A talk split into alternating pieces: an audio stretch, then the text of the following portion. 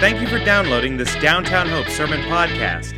We're a faith based community in the city of Annapolis, Maryland, orienting our lives around Jesus and exist to see the people of our city, region, and world thrive with the hope found in His gospel. Now, please enjoy the Sermon Podcast.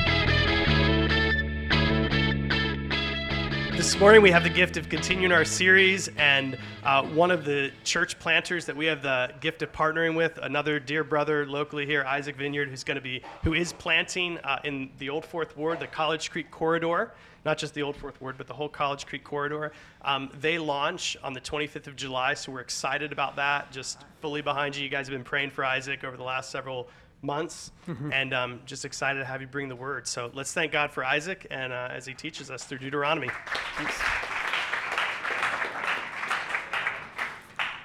Well, thank you. Good morning. It is good to be with you again. Um, it's always good um, to be here. And like Joey said, we're launching in in just a couple of weeks. One of the things that many of you prayed about a few weeks ago was that they would, the school board would lift their restrictions and allow us to apply um, to be in Moss Adams Academy. And so, praise God, they have done that. They lifted those restrictions. We're very excited about that. And I'll just tell you um, quickly just a little bit what happened. I found out that they lifted the restrictions at 1.30 in the afternoon on a Thursday, um, and I emailed the principal and I said, "Can I come down and fill out the paperwork tomorrow?" And he said, "I don't work on Friday, and I'm taking all of next week off, but I'm here till three. And so I raced down the road and um, got to meet with him right up until three. And uh, we got all the paperwork done and submitted. And so we are very excited. We're encouraged. We're not 100, they haven't called us back about the paperwork yet, but so you can keep praying to that end. But um, it seems like some really good steps in that direction. And we're only three weeks away, so um, we'd really like to have that finalized. So continue to pray um, with us to that end. But um, I am so excited to share um, from the book of Deuteronomy with you all. Thankful uh, for last week, the way that Joey set us up um, so well last week to think about um, the book of Deuteronomy. If you were here last week, you may remember um, the book of Deuteronomy is Moses' sort of final words to the people of God as they prepare uh, to go into the promised land. So they've come to the border of Canaan again um, after about a 40 year detour. Almost all of the previous generation has died. There's only a,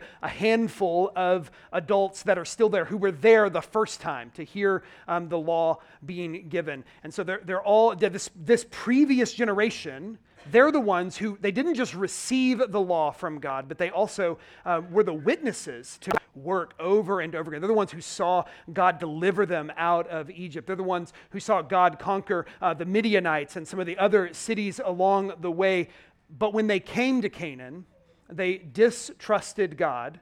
And because of that distrust of God, um, they weren't allowed in. And so now their children, this 40 years later, their children find themselves in the same situation on the precipice of promise. And, and Moses wants to make sure that they don't make the same failure that their parents did. And so he writes this book. This book of Deuteronomy really recounts sort of three speeches or three sermons that he gives to the people where he reminds them of the faithfulness of God and then he reminds them of the covenant of God and then of the blessings and curses of God. And so this week we're going to consider that first speech. Moses recounts for them sort of the wanderings that they do. It's multiple chapters long. So we're not going to read all of those chapters. Um, I'm going to read for us a section from chapter one, and then we'll sort of bounce around through some of the rest of it um, as we consider this together. So if you have your Bibles, Deuteronomy chapter one is where we're going to be. And just a reminder, right, this is Moses retelling the story of, of Israel and sort of their wanderings through the wilderness and all the things that have happened. Um, so when he talks a lot and he's talking to the Israelites, um, like, you did this and you did this, he's talking actually to the children. They're not the ones who did it, but he sort of lumps them all together. That's what's happening there. Okay, Deuteronomy 1, starting in verse 19. Then we set out from Horeb and went through all that great and terrifying wilderness that you saw on the way to the hill country of the Amorites, as the Lord our God commanded us. And we came to Kadesh Barnea. And I said to you, You have come to the hill country of the Amorites, which the Lord our God is giving us. See, the Lord your God has set the land before you. Go up and take possession, as the Lord, the God of your fathers, has told you. Do not fear or be dismayed. And then all of you came near me and said, Let us send men before us, that they may explore the land for us and bring us word again of the way that we would go up and the cities into which we will come. And the thing seemed good to me. And I took 12 men from you, one man from each tribe, and they turned and went up into the hill country and came to the valley of Eshcol and spied it out. And they took in their hands some of the fruit of the land and brought it down to us and brought us word again and said, It is a good land that the Lord our God is giving us. Yet you would not go up, but rebelled against the command of the Lord your God. And you murmured in your tents and said, Because the Lord hated us, he has brought us out of the land of Egypt to give us into the hands of the Amorites to destroy us. Where are we going up? Our brothers have made our hearts melt saying the people are greater and taller than we. The cities are great and fortified up to heaven. And besides, we've seen the sons of Anakim there. Then I said to you, Do not be in dread or afraid of them. The Lord your God, who goes before you, will himself fight for you. And just as he did for you in Egypt before your eyes and in the wilderness, where you have seen how the Lord your God carried you as a man carries his son all the way that you went until you came to this place. Yet, in spite of this word, you did not believe the Lord your God, who went before you in the way to seek out a place for you to pitch your tent in fire by night and in the cloud by day to show you what way you should go. And the Lord heard your words and was angered and he swore, Not one of these men of this generation shall see the good land that I swore to give to your fathers, except Caleb, the son of Jephunneh. He shall see it. And to him and his children I will give the land on which he has trodden, because he has wholly followed the Lord. Even with me, Moses says, the Lord was angry on your account and said, You shall not go in there. The son of Nun, who stands before you, he shall enter. Encourage him, for he shall cause Israel to inherit it. And as for your little ones, who you said would become a prey, and your children, who today have no knowledge of good or evil, they shall go in there. And to them I will give it, and they shall possess it. But as for you, turn and journey into the wilderness in the direction of the Red Sea. Okay, so Moses here is recounting this really pivotal moment in, in the story of the Israelites. It's because of this story, this refusal to go into the land, um, it's because of that story that we find themselves now facing that same task again. They're again at the border of Canaan. Again, God is telling them to go in and take it. So that story we just read, it's originally given to us um, in Numbers chapter, chapter 13. The people of God, just to, to sum it up, the people of God are told, hey, go in, take possession of this land that God is giving them, right? So think about what God has said. God says, I'm giving this to you.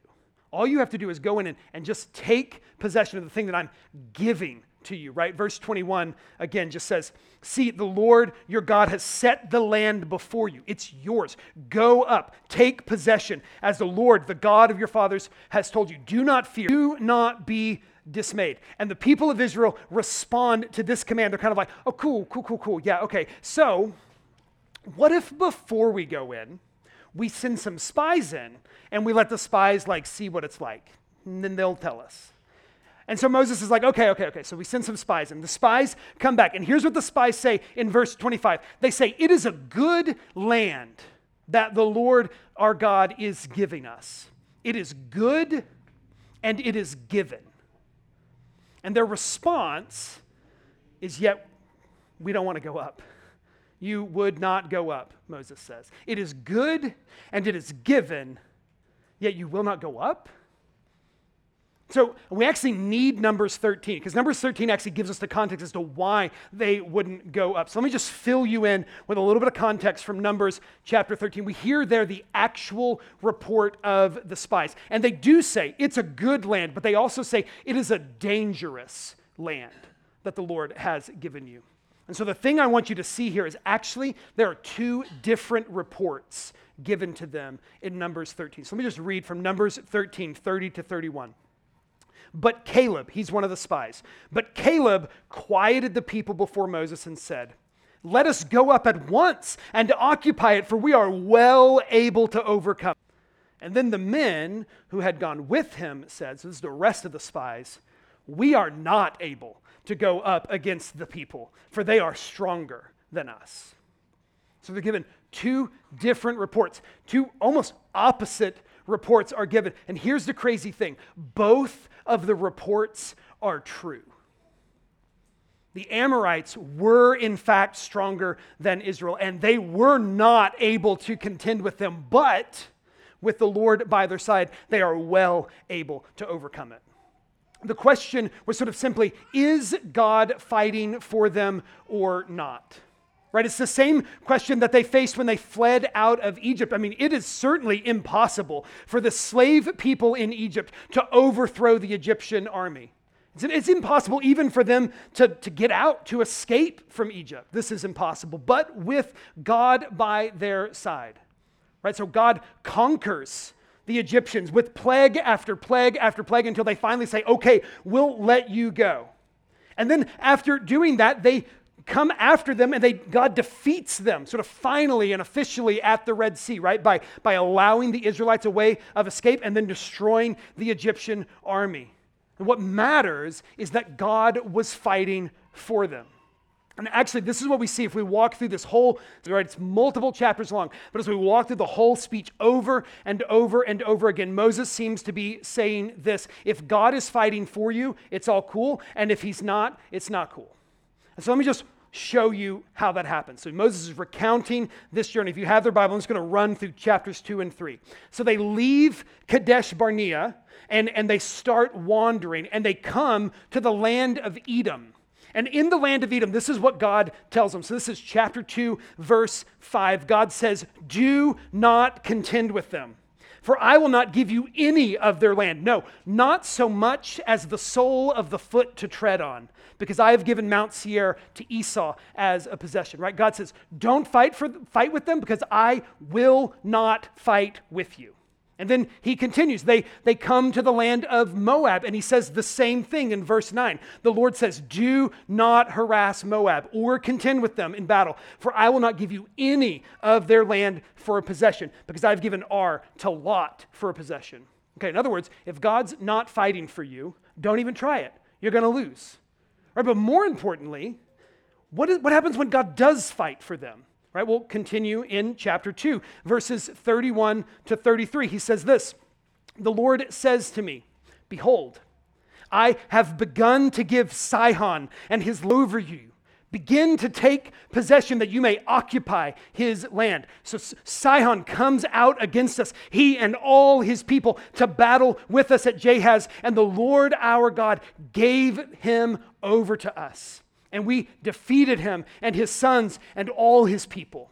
And then he continues in verse 36. He says, Not just all of his people and all of his men, let me be specific from Aroer to the edge of, which is on the edge of the valley of Arnon, and from the city that's in, in the valley all the way as far as Gilead. There was not a city too high for us. The Lord gave it all into our hands. We just marched through this place and we took it all because the Lord gave it into our hands. And so then they so they conquer King Sihon and then they turn their attention to a new king. His name is Og, King Og. So this is starting in chapter 3 verse 1. Here's what it says. So we turned and we went up the way to Bashan. And Og, the king of Bashan, came out against us, he and all his people, to battle at Edrei. But the Lord said to me, Do not fear him, for I have given him and all his people in his land into your hand and you shall do to him as you did to Sihon, the king of the Amorites, who lives at Heshbon. So the Lord our God gave into our hands Og also, the king of Bashan, and all his people. And we struck him down until there was no survivor left. When God fights for them, it is no problem. So then Moses, as we've already read, Moses knows he's not going into the promised land. So Moses turns his attention to Joshua, who's going to lead the people into Canaan, and he says this in chapter 3, verse 21. And I commanded Joshua at this time, Your eyes have seen all that the Lord your God has done to these two kings, Sihon and Og. So will the Lord do to all the kingdoms into which you are crossing. You shall not fear them, for it is the Lord your God who fights for you. It is the Lord your God who fights for you. Just, just think about that for a minute. It is the Lord your God who fights for you. He says, Don't be afraid of them. Have faith. Move forward. God is fighting for you. Friend, God is fighting for you. Or is he? Actually, is that the takeaway of this text? Is that the right way to do this? To claim for myself the promise that was given um, to Joshua? Is God fighting for, for me? Can I claim that prom- God will fight my battles? Actually, I think that that is a very American, very individualistic interpretation of this. God is fighting for me. No, He's not. God's not fighting for you, God's fighting for Himself. God's fighting for His glory. God's fighting for His promises, and He's only fighting for you in as much as you are also fighting for His glory and His promises. And that, that's not just the case when it comes to your battles, but this is true for Joshua as well. The point that Moses is, is making here is not that God will universally join Joshua and Israel in whatever battle they decide that they want to fight. They find this out actually multiple times as they walk through the promised land, when they try to pick a battle that they have been not commanded to fight, or they go into battle with their hearts turned against the Lord. What this passage seems to be saying is God is fighting for himself, and when we join him, God will give us the victory. Right? Think about this passage we just read. What would have happened if they had tried to fight with the Edomites? What would have happened if they had tried to fight with, with the Moabites, right? God very particularly tells them, do not do that. I will not fight for you there because I've given those lands over to Esau and to, Lot, and to Lot, right? God is all about fulfilling his promises. And here's what God's promise was to Esau God said, I'm going to give you Mount Seir, which is going to be called Edom. And to Lot, he says, I'm going to give you a land called Ar, which is going to be called Moab. And he says to Israel, I'm going to give you Canaan. That's your land. And God is all about fulfilling his promises because when he fulfills his promises, he receives glory in the fulfillment of his promises, God receives glory. We actually see this kind of beautifully in, in the rest of this story that we started at the beginning the story of, of Israel's refusal to take the land. And we left off at verse 40. At the end of verse 40, God says, okay, wander back towards the Red Sea. Just, just start walking. That's what he says. But look, starting in verse 41, at, at what he says. So, Deuteronomy 1, pick up in verse 41. Says this Then you, that's the people of Israel, answered me, that's Moses, we have sinned against the Lord. We ourselves will go up and fight, just as the Lord our God commanded us.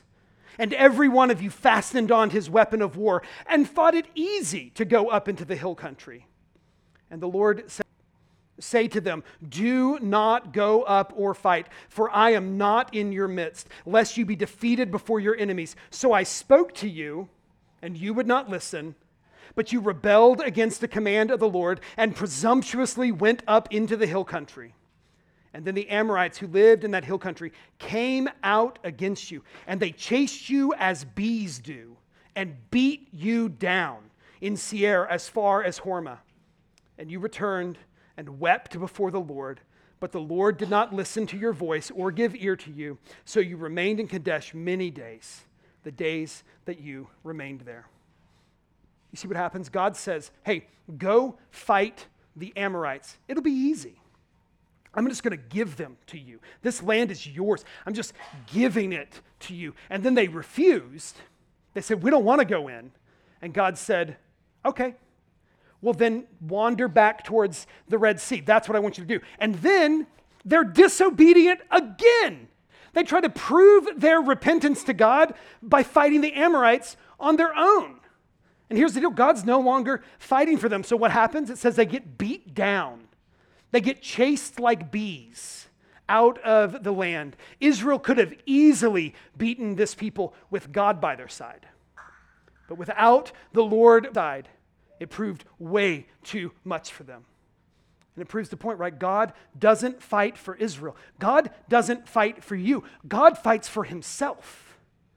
He fights for his own glory and for his own promises. So the question really is who are you fighting for? What are you fighting for? Whose glory are you after? Whose kingdom are you trying to build? Are you seeking to fulfill your own desires or God's promises? Because if you're fighting for any glory or any kingdom that isn't the kingdom of God and the glory of God, then God does not go with you. And, and, so, if I can be so bold, even on the 4th of July, to say this, if you're fighting for the glory of America, if you think, hey, America is, is, a, is a Christian nation, so we're fighting to bring it back to that, if you think that in the greatness of or in the glory of America, that that's sort of the goal, hear me, God does not fight with you. Not because God doesn't love America, but because God is not after the glory of America, God is after the glory of his own name. God is after his own greatness. Right? If there's ever a nation that weirdly chosen by God, it's the Israelites of the Old Testament, and God doesn't even fight for them when they're after their own glory. Let me just show you this one other place in Scripture. It's a really good complement to, to what we're um, talking about here because it's sort of a continuation of that same storyline. So Moses gives these three speeches in Deuteronomy, and then he dies chapter 34 tells us that he dies. And Joshua takes over for him. Joshua's tasked with actually leading the people into Canaan. Joshua's tasked with claiming the promised land that God had given to them. So I just want to read you a couple of verses from Joshua 5. So here's what's happened. Joshua at this point has assumed command. He's in charge. They haven't fought a battle yet. They've crossed the Jordan River, but they've yet to go to battle with Jericho. They've spent some time sort of getting themselves right before God. And then Joshua has this incredible encounter in Joshua 5. This starts in verse 13. It says, When Joshua was by Jericho, he lifted up his eyes and looked, and behold, a man was standing before him with a drum drawn sword in his hand. And Joshua went to him and he said, Are you for us or for our adversaries? And he said, No. But I am the commander of the army of the Lord. Now I've come. And Joshua fell on his face and worshiped. See what happens? So Joshua Joshua and the people of Israel are preparing for war. They're right outside of Jericho. We know the Jericho story, right? Walls come tumbling down. Like they're right there. They're about to fight that battle. And this guy shows up and he has a sword in his hand. And Joshua, like all of us, is clearly like, this guy's here to fight. Who's he fighting for? And so he goes up and he says, Are you for us or for our adversaries? Are you an ally or an enemy? It's the same sort of question, perhaps, that we ask God a lot of the time. Or we question Him, hey, are you, God, are you going to fight for me in this? Are you for me or are you against me? And we read this passage like this passage in Deuteronomy, we want to come away saying, like, God is fighting for me. Is God for me or against God is for me? God is fighting for me. Yes. But the commander of the Lord's army tells the truth, which is no. Are you for me or for them? No. Are you with me or with my adversaries? No. I am the commander of the army of Yahweh. God says, You fighting, or we say, God, are you fighting for me or for them? And God says, No, I'm fighting for myself. I'm fighting for my own glory and my own. Who are you fighting for? Whose kingdom, whose glory are you after? Right? That's the central question that we're faced with in this passage this morning. We got to be asking ourselves that question all the time. Whose kingdom, whose glory am I after when I make this decision? Whose kingdom am I building? When I choose to do this, whose glory am I pursuing? Right, but here's the thing living your life all about the glory of God is hard. And it's hard because everything in, around you is telling you not to do that. Everything around you is saying, fight for your own glory, build your own kingdom. And if you're not going to do that, at least join us and fight for our kingdom together.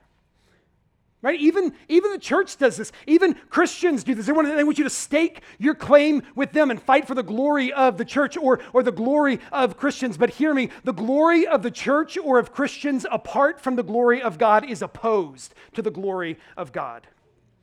The call on our lives is to be consumed with the glory of God, but that is hard.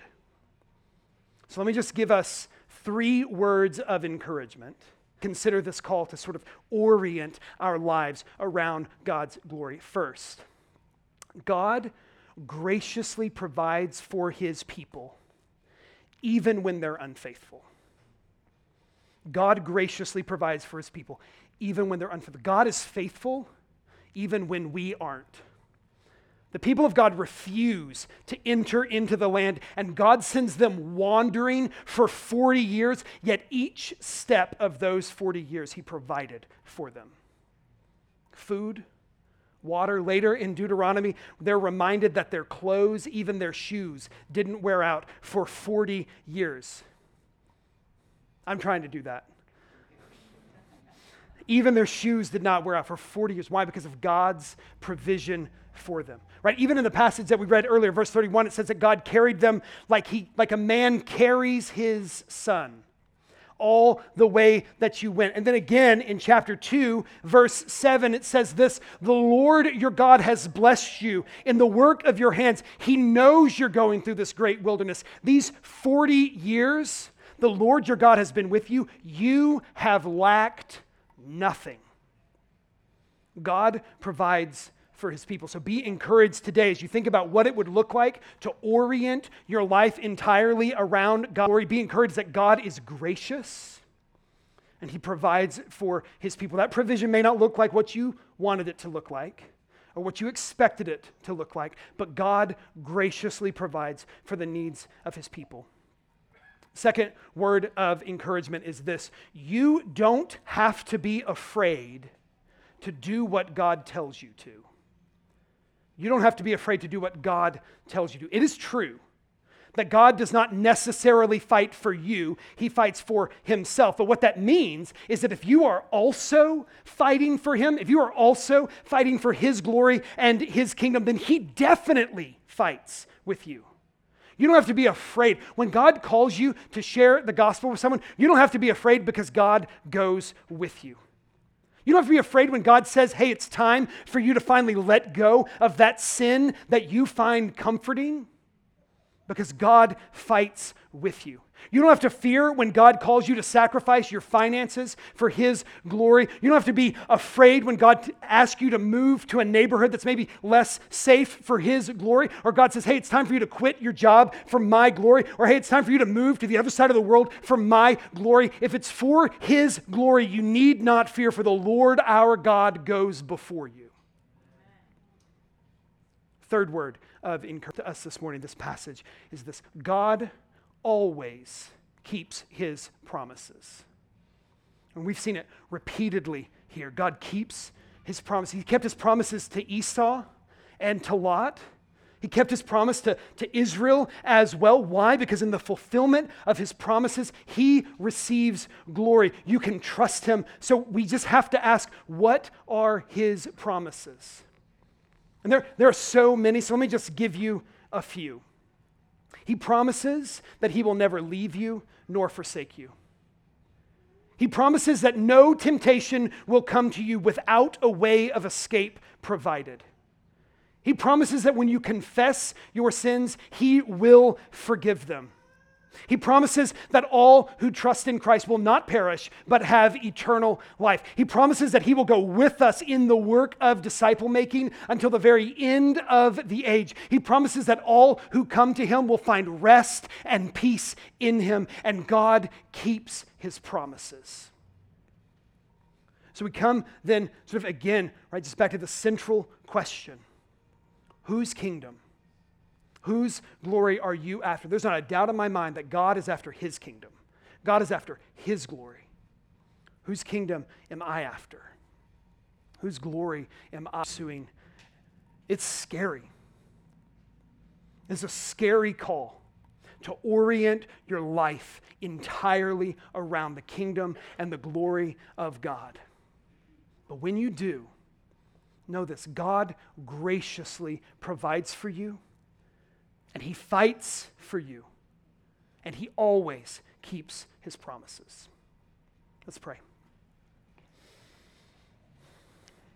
Father, you are you are rightly Father, you are rightly consumed by your own glory. So Lord, we just we reflect that back to you, Lord. We just, we give you praise, Lord, because you are the creator of all things. Lord, you are the sustainer of all things. In, Lord, it is only in you that things would find their salvation. You are the one who provides salvation for all things. It is right that you would receive all glory. And yet, Lord, in, in your kindness, in your kindness, Lord, you have connected your glory to our good. I thank you. Thank you, Lord, for connecting your glory to our salvation. Thank you, Lord, for connecting your glory to our provision. You are so kind to us.